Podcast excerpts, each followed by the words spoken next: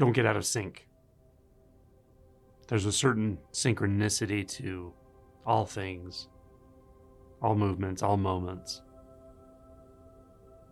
You've felt this synchronicity before. Sometimes you get a big dose of it. When you have a shift in identity, you realize that the synchronicity is primary, not the self, not the person, not the thoughts, not the timeline or belief system, but something else, something more fundamental, more fundamental to you, to experience, to sounds, to feelings. It's something more fundamental, more immediate, actually more obvious. So obvious that if we try to look for it, we miss it. So obvious that if we seek it, we overlook it. Certainly, if we seek surrogates for it, we overlook it. That's mind identification or thought identification. So it's so obvious that if you believe one doubt, you believe one seeking thought, there's no seeking and there's no seeker. There's only a seeking thought. But if you believe it, or if there's belief in it, then that which is so obvious, so familiar,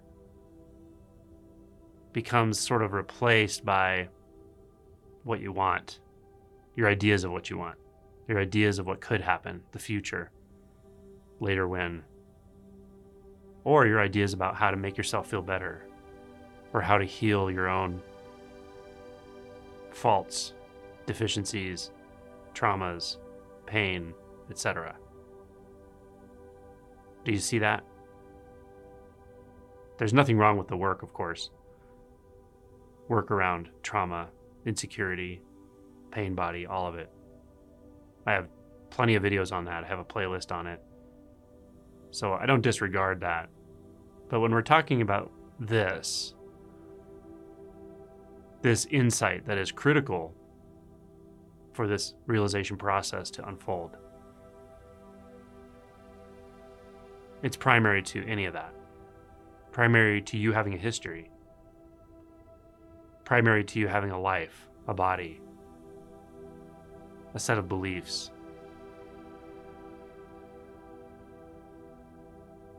and it's a sort of sublime synchronicity. Not the kind of synchronicity that coordinates events. This is a synchronicity that's so fundamental that events haven't even come into creation yet, come into existence yet. Time hasn't come into existence yet. Space hasn't come into existence yet. Into relative existence. That's the synchronicity that I'm referring to here. So don't get out of sync. How do you not get out of sync? Well, you have five sense gates. Pick one. Feel right now. Anything. Anywhere in your body. That's the synchronicity. Might not seem like a big deal, but it is a big deal, actually. That's your tether to what is fully beyond you as you take yourself to be right now. The connection is always there. It can't be broken. It never has been broken and never will be broken. That sensation.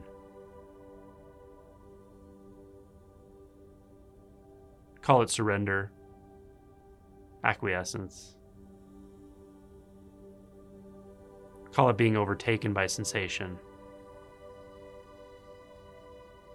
call it all illusion, including the illusions of time and space being obliterated by that sensation.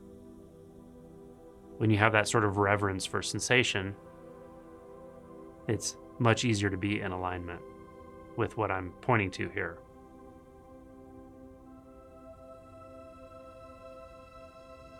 a choiceless choice.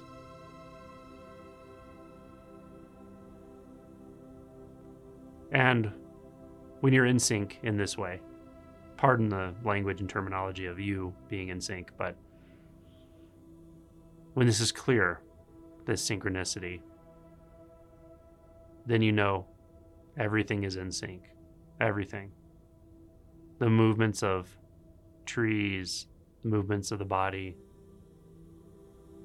the textures of your clothing, the textures of the air moving across your skin, the sensation of air moving in through your mouth and nose, the sensation of the expansion of your chest, the rotation of the earth, the rotation of the galaxy. This is all perfectly synchronized. And when that synchronicity is known, when it's clear, you see how the apparent solidity, the apparent overt or discrete existence appears. It's only an appearance. You see how the illusions of time and space appear, and you know very clearly and very obviously they are only experiences. They're only appearances. They don't exist on their own side. They don't exist on their own. And nothing is lost. Nothing is gained or lost here. This is the clarity that's available to you when you stop serving the master of thought. Stop serving the master of belief. But that master is a powerful master. Or, I'll say it this way it's a master that knows you well, or that knows the mind well. So, don't underestimate it. But it's not the only game in town. And when you know synchronicity, you see it's actually a very small and insignificant thing in comparison. But you have to understand how it catches you. You have to know its tricks. And really, the only trick it has is getting you to believe something, getting you to fixate on one thought at any time a doubt thought, a memory thought, a future thought, a fear thought, a confusion thought, a thought that I don't have it yet. I don't know how to get it. I don't know where I am. I don't know who I am. I don't know if I trust this spiritual process stuff. These are thoughts. And endless thoughts about doctrine, what you think you know about Buddhism and spirituality and Advaita Vedanta and current non dual speakers and all of it. These are all thoughts. Don't grab onto one, and the synchronicity will be obvious. It's the sensation of the back of your head. It's the soundscape right now. You don't need to know any more than that. In fact, if you think you know, or if you know, it's a little bit of an obscuration. Just a little bit. But enough that you might just believe the next thought and the next one. Then you might believe you're causing thoughts. You might believe you're entangled in thoughts. You might believe in a physical reality those thoughts are defining. And then you're off to the races. You're serving the master of thought and don't know it. Because he's really good at convincing you. Well, maybe he's not a he, but we'll call him a he for now. He's really good at convincing you that what you believe is real. What you want is real. It's going to benefit you to get it. That the future you're moving into or moving toward is real. And you have power there. You have agency. Those are his tricks. Those are his spells. Those are his sleights of hand. They have nothing to do with you, but he's good at playing that primary trick that makes you believe all of that is you. The agency. Here's a good one the picking and choosing. I like this, I don't like that. This isn't how it should go. This isn't how it should have gone. Feels like you believe that, doesn't it? How do you know when you believe something? Who are you when you believe something? Look into it. What does a belief feel like?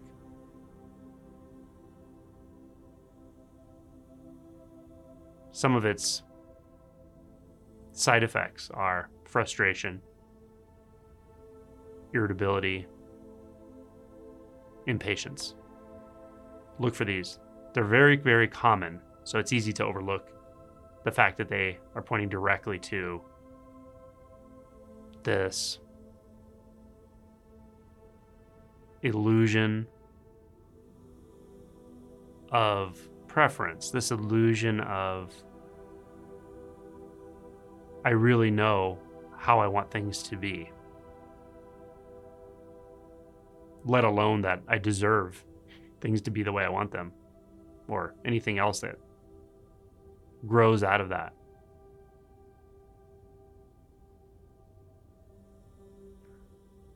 What's interesting is if you keep reacting to how you think things should be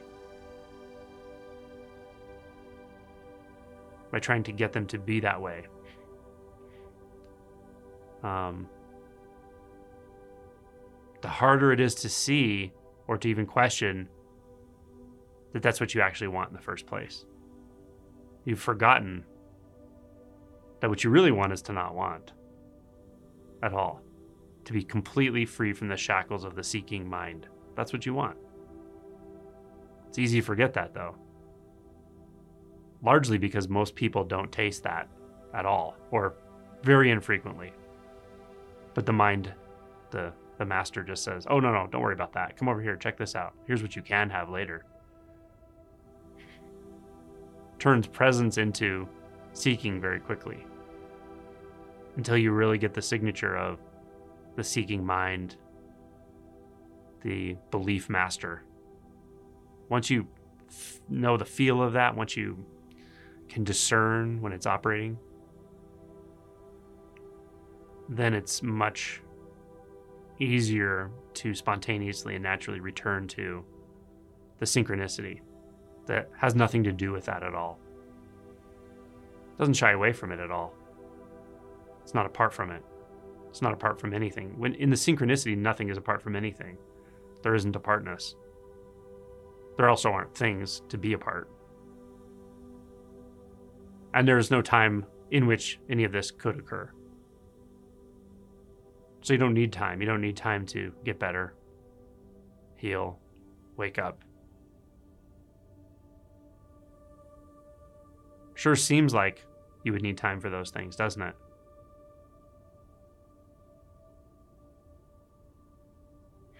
The illusion of time is what drags it out unnecessarily. Well, maybe necessarily, but at some point it's pretty clear that spending time on the mind road doesn't really benefit you in any specific way. Just keeps some apparent solidity to that world the world of you, your problems, your solutions, where you came from, where you're going, etc.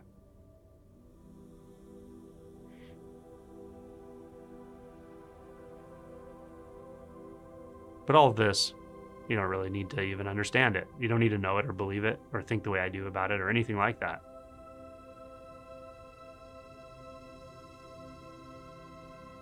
Just let the senses in, let the sense gates be open. And don't try to get something out of the senses. Don't demand a, an event. Don't demand a, an insight or a certain type of experience. Because as soon as you do that, as soon as you impose that upon the immediate, these sounds, then what happens is you've taken a 180 degree turn back into the mind. That's one of that master's tricks. Telling you, hey, you have some doubt about this. You're not sure this is right. You're not sure this is the right presence. You're not sure this is the right sound or the right way of experiencing sound. Let's think about it some. Let's remember a video we watched about this or a book we read about this. Can't serve two masters at the same time. So just remember that. Oh, okay. Thoughts, doubt, sound. Just sound. Just what's heard. You hear it? Listen deeply. Everyone has the ability to listen deeply.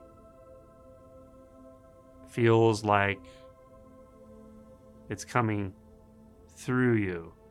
The sound is penetrating you at the same time as you're just opening to it.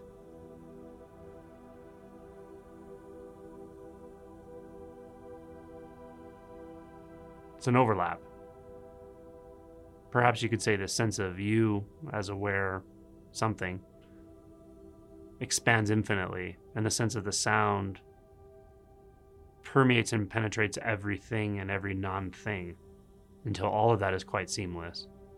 No awareness apart, no ground of being, no background, no foreground.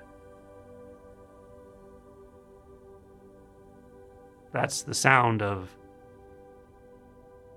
creation coming into being. It's also the sound of non being. It's the sound of no specific place or time. Is it inside or outside? Is it quiet or loud?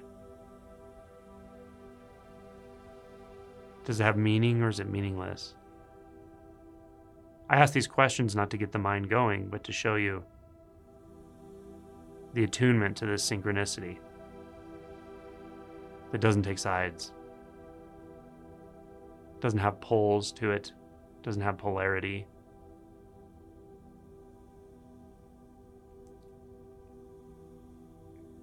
Just follow it inward, follow it outward.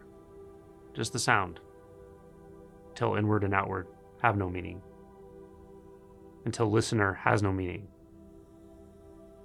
until object has no meaning, until subject has no meaning. People sometimes name this sound Om, the nada sound. There's no name for this. There's no name for this. Doesn't need a name when you finally hear it, you realize it doesn't need a name. It doesn't need a signature of mind at all. Labels, descriptions, practices. It's just that. Very simple. So once you taste the synchronicity, and this whole video I've been pointing to that, to that immediate flavor, the flavorless flavor, then stay with it. How do you stay with it? Don't follow the mind.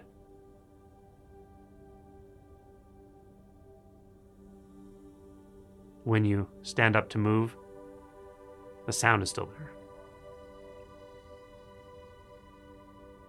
When the body sensations change as the body moves, the sound is still there. Let those sensations intermix with the sound field. Notice how they are also not two as movement moves. Sound hears, sensation feels.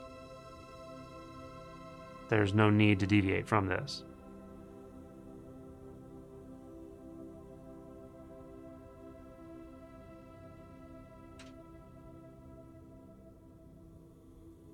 Doesn't matter if you're meditating, talking, walking, sitting. You're always in contact. This synchronicity is always 100% available. Doesn't matter whether there's one doubt, a thousand doubts, or no doubts. It's here. It's already the case. Done deal.